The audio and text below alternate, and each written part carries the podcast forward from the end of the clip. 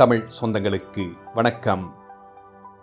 Sathyan audio books வழங்கும் அமரர் கல்கியின் அலை ஓசை. குரல் சத்யன் ரங்கநாதன். இரண்டாம் பாகம். புயல்.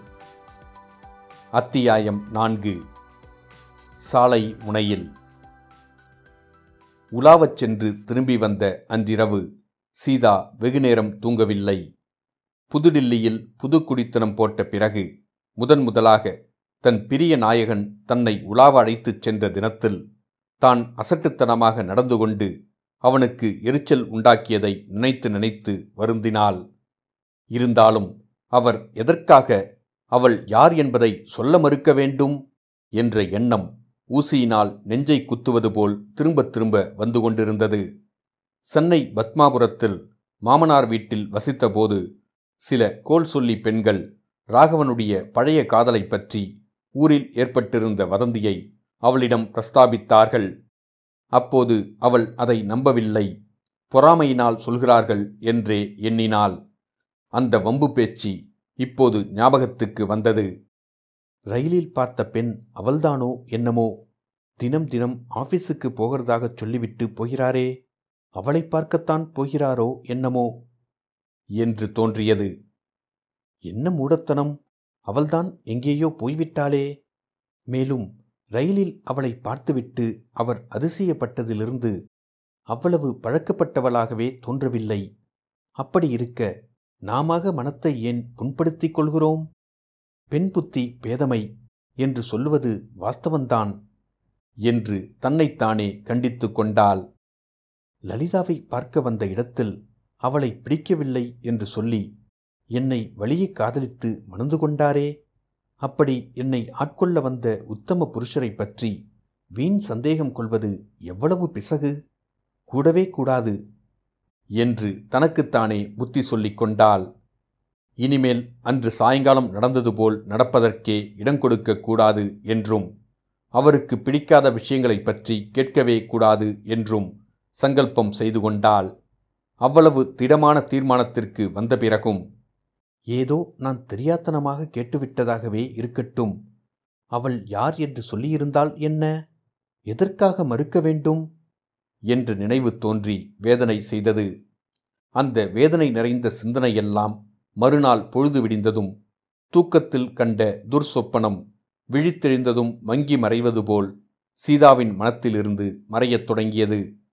ராகவனுக்கு காலை காப்பி கொண்டு கொடுத்தபோது அவன் அவளை பார்த்து செய்த புன்னகையில் அடியோடு மறைந்துவிட்டது. வழக்கம்போல் ராகவன் ஆபீஸுக்கு புறப்பட்டபோது சீதா வசந்தியை தூக்கிக் கொண்டு வந்தாள். ராகவன் அவளை கையில் வாங்கிக் கொண்டு கொஞ்சினான். தோளில் சாத்திக்கொண்டு தட்டிக் கொடுத்தான். கன்னத்தை மெதுவாக கிள்ளினான். வசந்தி என்னோடு நீ ஆபீஸுக்கு வருகிறாயா? என்று கேட்டான். வந்தேனப்பா இப்பவே வதேன் என்றாள் வசந்தி. சரிதான் உன்னை அழைத்து கொண்டு போனால் நான் வேலை செய்தார் போலத்தான் என்றான்.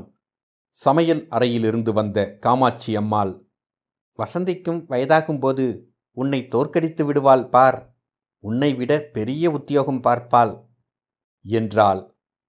அதை பற்றி சந்தேகம் என்ன? அவளுடைய அம்மா யார்? சீதாவுக்கு பிறந்த பெண் சோடையாக போய்விடுவாளா? என்றான் ராகவன். சீதாவுக்கு பெருமை தாங்கவில்லை. நான் என்ன அவ்வளவு கெட்டிக்காரியா? வசந்தி முழுக்க முழுக்க என் மாமியாரை கொண்டிருக்கிறாள். அதனால்தான் இவ்வளவு சமர்த்தாயிருக்கிறாள். நீங்கள் வேணுமானால் இரண்டு பேருடைய முகத்தையும் ஒத்திட்டு பாருங்கள் என்றாள் சீதா. காமாட்சி அம்மாளுடைய சந்தோஷத்தை சொல்லி முடியாது. ஆகக்கூடி உங்கள் இரண்டு பேருக்குள்ளேயே வசந்தியின் சமர்த்தை பங்கு போட்டுக்கொள்ள பார்க்கிறீர்கள்? எனக்கு கொஞ்சம் கூட கிரெடிட் கொடுக்க நீங்கள் தயாராயில்லை? என்று ராகவன் சொல்லி வசந்தியை அம்மாவிடம் ஒப்புவித்துவிட்டு ஆபீஸ்க்கு புறப்பட்டான். மேலும் ஒரு வாரம் சென்றது. ராகவனாக தன்னை வாக்கிங் போக மறுபடி அழைப்பான் என்று சீதா எதிர்பார்த்து கொண்டிருந்தாள். அவன் அதை பற்றி பிரஸ்தாபிக்கிறதாக காணப்படவில்லை. ஆகையால் சீதாவே அந்த பேச்சை எடுக்க வேண்டியதாயிற்று. வெளியே போய் அதிக நாளாயிற்றே இன்றைக்கு போகலாமா? என்று சீதா கேட்டாள். போகலாம் ஆனால் நீ அன்றைக்கு கேட்டது போல் அசட்டுத்தனமாக கேள்வி ஒன்றும் கேட்கக்கூடாது. கேட்கிறதில்லை என்று ஒப்புக்கொண்டால் போகலாம் என்றான் ராகவன். நான் கேட்கவில்லை. அப்படி ஏதாவது நான் தப்பித் தவறி கேட்டாலும் நீங்கள் கோபித்துக் கொள்ளாமல் பதில் சொல்லுங்களேன். என்றாள் சீதா. அதெல்லாம் முடியாது. நீ அசட்டுத்தனமாக ஏதாவது கேட்டால் எனக்கு கோபந்தான் வரும். அதைவிட வெளியில் போகாமல் இருப்பதே நல்லது என்றான் ராகவன். நான் ஒன்றும் கேட்கவில்லை. ஊமையைப் போல் இருக்க வேண்டும் என்றாலும் இருக்கிறேன் என்றாள் சீதா. பார்த்தாயா இங்கேயே ஆரம்பித்து விட்டாயே. நான் வரவில்லை. என்றான் ராகவன். சீதா பயந்து விட்டாள் நான் சாதாரணமாகத்தான் சொன்னேன். கோபித்துக்கொண்டு சொல்லவில்லை. வாருங்கள் போகலாம் என்றாள். இன்றைக்கு வேறொரு பக்கம் போனார்கள். போகும்போது பேச்சு அதிகமில்லை. தப்பாக ஏதாவது பேசிவிடக்கூடாது என்று சீதா சர்வ ஜாக்கிரதையாக இருந்தால் ராகவனும் அக்கம்பக்கம் அதிகமாக பார்க்கவில்லை. சீதா தான் எதிரில் வந்த ஸ்திரீகளை எல்லாம் உற்று பார்த்து கொண்டு போனால் பச்சை புல் வட்டம் ஒன்று வந்தது. அதன் இடையிடையே அழகிய பூஞ்செடி புதர்கள் சில இருந்தன. நடந்தது போதும். இங்கே கொஞ்ச நேரம் உட்கார்ந்திருந்து விட்டு திரும்பலாம் என்றாள் சீதா. பசும்புல் வட்டத்தைச் சுற்றி சில பெஞ்சுகள் போடப்பட்டிருந்தன. அவற்றில் சிலர் உட்கார்ந்திருந்தார்கள். ராகவனும் சீதாவும் ஒரு பூஞ்செடி புதரின் அருகில் அமர்ந்தனர். பெஞ்சுகளில் ஒன்றில் ஒரு பார்சி கணவானும் அவர் மனைவியும் உட்கார்ந்திருந்தார்கள். அவர்களுடைய இரு குழந்தைகளும் புல்தரையில் ஓடியாடுவதை பார்த்து அவர்கள் மகிழ்ந்து கொண்டிருந்தார்கள். வசந்தியையும் அழைத்து கொண்டு வந்திருக்கலாம் இங்கே ஓடி விளையாடுவாள் என்றாள் சீதா. இவ்வளவு தூரம் அவளால் நடக்க முடியுமா? அல்லது அவளை தூக்கிக் கொண்டுதான் வர முடியுமா? காரிலேதான் அழைத்து கொண்டு வர வேண்டும் என்றான் ராகவன். ஆமாம் என்றாள் சீதா. சற்று பொறுத்து அம்மாவையும் குழந்தையையும் அழைத்து போய் டில்லி அதிசயங்களை எல்லாம் காட்ட வேண்டாமா? என்று கேட்டாள். காட்ட வேண்டியதுதான். ஆனால் வசந்திக்கு இந்த வயதில் ஒன்றும் தெரியாது. அம்மாவுக்கு ஊர் சுற்றுவதில் ஆசை கிடையாது. கோயில் இல்லை குளம் இல்லை மசூதியையும் மண்ணாங்கட்டியையும் பார்த்து எனக்கு என்ன ஆக வேண்டும்? என்கிறாள். ஆனாலும் நாளைக்கு ஞாயிற்றுக்கிழமை ஆதலால் குதுப்பினாருக்கும் கோட்டைக்கும் உங்கள் எல்லாரையும் அழைத்துப் போகலாம் என்று எண்ணிக்கொண்டிருக்கிறேன் என்றான் ராகவன். இதை கேட்ட சீதா வீட்டிலிருந்து புறப்படும்போது ஏற்பட்ட மனச்சோர்வு நீங்கி குதூகலமடைந்தாள். ஆமாம் தாஜ்மஹாலுக்கு எப்போது போகிறது? முதல் முதல் நாம் இங்கு வந்தபோதே அழைத்துப் போவதாகச் சொன்னீர்கள். அதற்குள் சீமை பிரயாணம் வந்துவிட்டது. ஞாபகம் இருக்கிறதா? என்றாள் சீதா. ஞாபகம் இல்லாமல் என்ன? அதை பற்றியும் யோசித்துக் கொண்டுதான் இருக்கிறேன். தாஜ்மஹாலுக்கு போவதாயிருந்தால் பௌர்ணமி என்று போக வேண்டும். அப்போதுதான் அதன் அழகை நன்றாய் அனுபவிக்கலாம் என்றான் ராகவன். நிலா வெளிச்சத்தில் தாஜ்மஹாலை பார்த்தால் தேவலோகத்து மேனகையின் மாளிகை மாதிரி இருக்கும் என்று ஒரு தடவை சொல்லியிருக்கிறீர்கள்? ஆமாம் பகலிலே தாஜ்மஹாலை பார்த்தால் பளிங்குக்கல் மாளிகையாக தோன்றும். நிலா வெளிச்சத்தில் பார்த்தால் பூரண சந்திரனுடைய கிரணங்களைக் கொண்டே கட்டியதாகத் தோன்றும். ஏன் சார் அடுத்த பௌர்ணமி என்று போய் வரலாமே? என்ன சொல்கிறீர்கள்? பார்க்கலாம். அம்மாவையும் வசந்தியையும் அழைத்து தானே போக வேண்டும்? இதற்கு ராகவன் பதில் சொல்லவில்லை. அவனுடைய மனது வேறு எங்கேயோ அதற்குள் போய்விட்டதாகத் தோன்றியது. சூரியாஸ்தனமாகி இருள் சூழ்ந்து வந்தது. புதுடில்லிக்கு சோபை அளித்த ஆயிரக்கணக்கான மின்சார தீபங்கள் ஒளிரத் தொடங்கின. நாலாபுரத்திலும் பச்சை பசுமரங்களின் இடையிடையே அந்த மின்சார தீபங்கள் ஒளிர்ந்தது. அற்புதமான காட்சியாய் இருந்தது. அப்போது பனிக்காலம் முடியும் சமயம். லேசாக பணிவிழத் தொடங்கியது.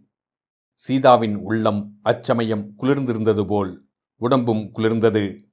இருவரும் பசும்புல் தரையிலிருந்து எழுந்து வீடு நோக்கி நடந்தார்கள். திரும்பி வரும்போது தூரம் அதிகமாயிருப்பது போல தோன்றியது.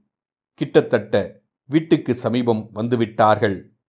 வீட்டுச் சாலைக்கு திரும்ப வேண்டிய இடத்தில் சாலை ஓரத்து மேடையில் அவர்கள் வந்து கொண்டிருந்தார்கள். முதலில் வந்த சீதா திடுக்கிட்டு மிரண்டு ஒரு கணம் நின்றாள். ஒரு அடி பின்வாங்கினாள் இதன் காரணம் அவளுக்கு எதிரில் ஒரு பெரிய மரத்தோரமாக கையில் பிடித்த கத்தியுடன் ஒரு ஸ்திரீ நின்று கொண்டிருந்ததுதான். லேசான பனிப்படலம் சல்லாத்திரையைப் போல் அந்த ஸ்திரீயை மூடியிருந்தது. சாலை ஓரத்து தீபஸ்தம்பத்தில் லாந்தர் போல் கூடு அமைந்து விளங்கிய மின்சார விளக்கின் பரந்த ஒளி பனிப்படலத்தின் வழியாக புகுந்து அந்த ஸ்திரீயின் வெளிரிய முகத்தை மங்களாக எடுத்து காட்டியது. நாடக மேடைகளில் சில சமயம் மெல்லிய வெள்ளை சல்லாவினால் மூடிய ஆவி உருவங்களை கொண்டு வந்து காட்டுகிறார்களே அதைப்போல் அந்த ஸ்திரீயின் உருவம் காட்சியளித்தது. கையில் கத்தி பிடித்த பெண் உருவத்தைக் கண்டதும் சீதா தயங்கி பின்வாங்கினாள். பின்னால் அடியெடுத்து வைத்த அதே நேரத்தில் அந்த ஸ்திரீயை முன்னால் ஒரு சமயம் பார்த்திருப்பதாக சீதாவுக்கு நினைவு வந்தது. ஈனமான மெலிந்த ஓ என்ற ஒரு சப்தம் அவள் வாயிலிருந்து வந்தது. பின்னால் வந்த ராகவன் சீதாவை கையினால் தாங்கிக் கொண்டு என்ன? என்றான். அதோ என்று கையை காட்டினாள் சீதா. ராகவன் பார்த்தபோது அந்த பெண் உருவம் விரைவாக நகர்ந்து கொண்டிருந்தது. அரை நிமிஷத்திற்குள் இருளிலும் பனியிலும் மறைந்துவிட்டது. இந்த சம்பவம் எந்தவிதமான உணர்ச்சியையோ கிளர்ச்சியையோ ராகவன் மனத்தில் உண்டாக்கவில்லை. அசடே புதுடில்லி சாலையில் எத்தனையோ பேர் வருவார்கள் போவார்கள். நீ எதற்காக பயப்படுகிறாய்? என்றான் ராகவன். நான் பயப்படவில்லை என்றாள். ஆயினும் அவளுடைய உள்ளத்தில் இன்னதென்று சொல்ல முடியாத பீதி குடிகொண்டு விட்டது. அந்த பீதியினால் அப்போது அவளால் ஒன்றும் பேச முடியவில்லை. ராத்திரி படுக்கப் போகும் சமயத்தில் ராகவனிடம் சாவகாசமாக அந்த ஸ்திரீயை பற்றிய விவரங்களை சொல்ல வேண்டும் என்று மனத்திற்குள் எண்ணிக்கொண்டாள். இத்துடன் அத்தியாயம் நான்கு முடிவடைந்தது. மீண்டும் அத்தியாயம் ஐந்தில் சந்திப்போம்.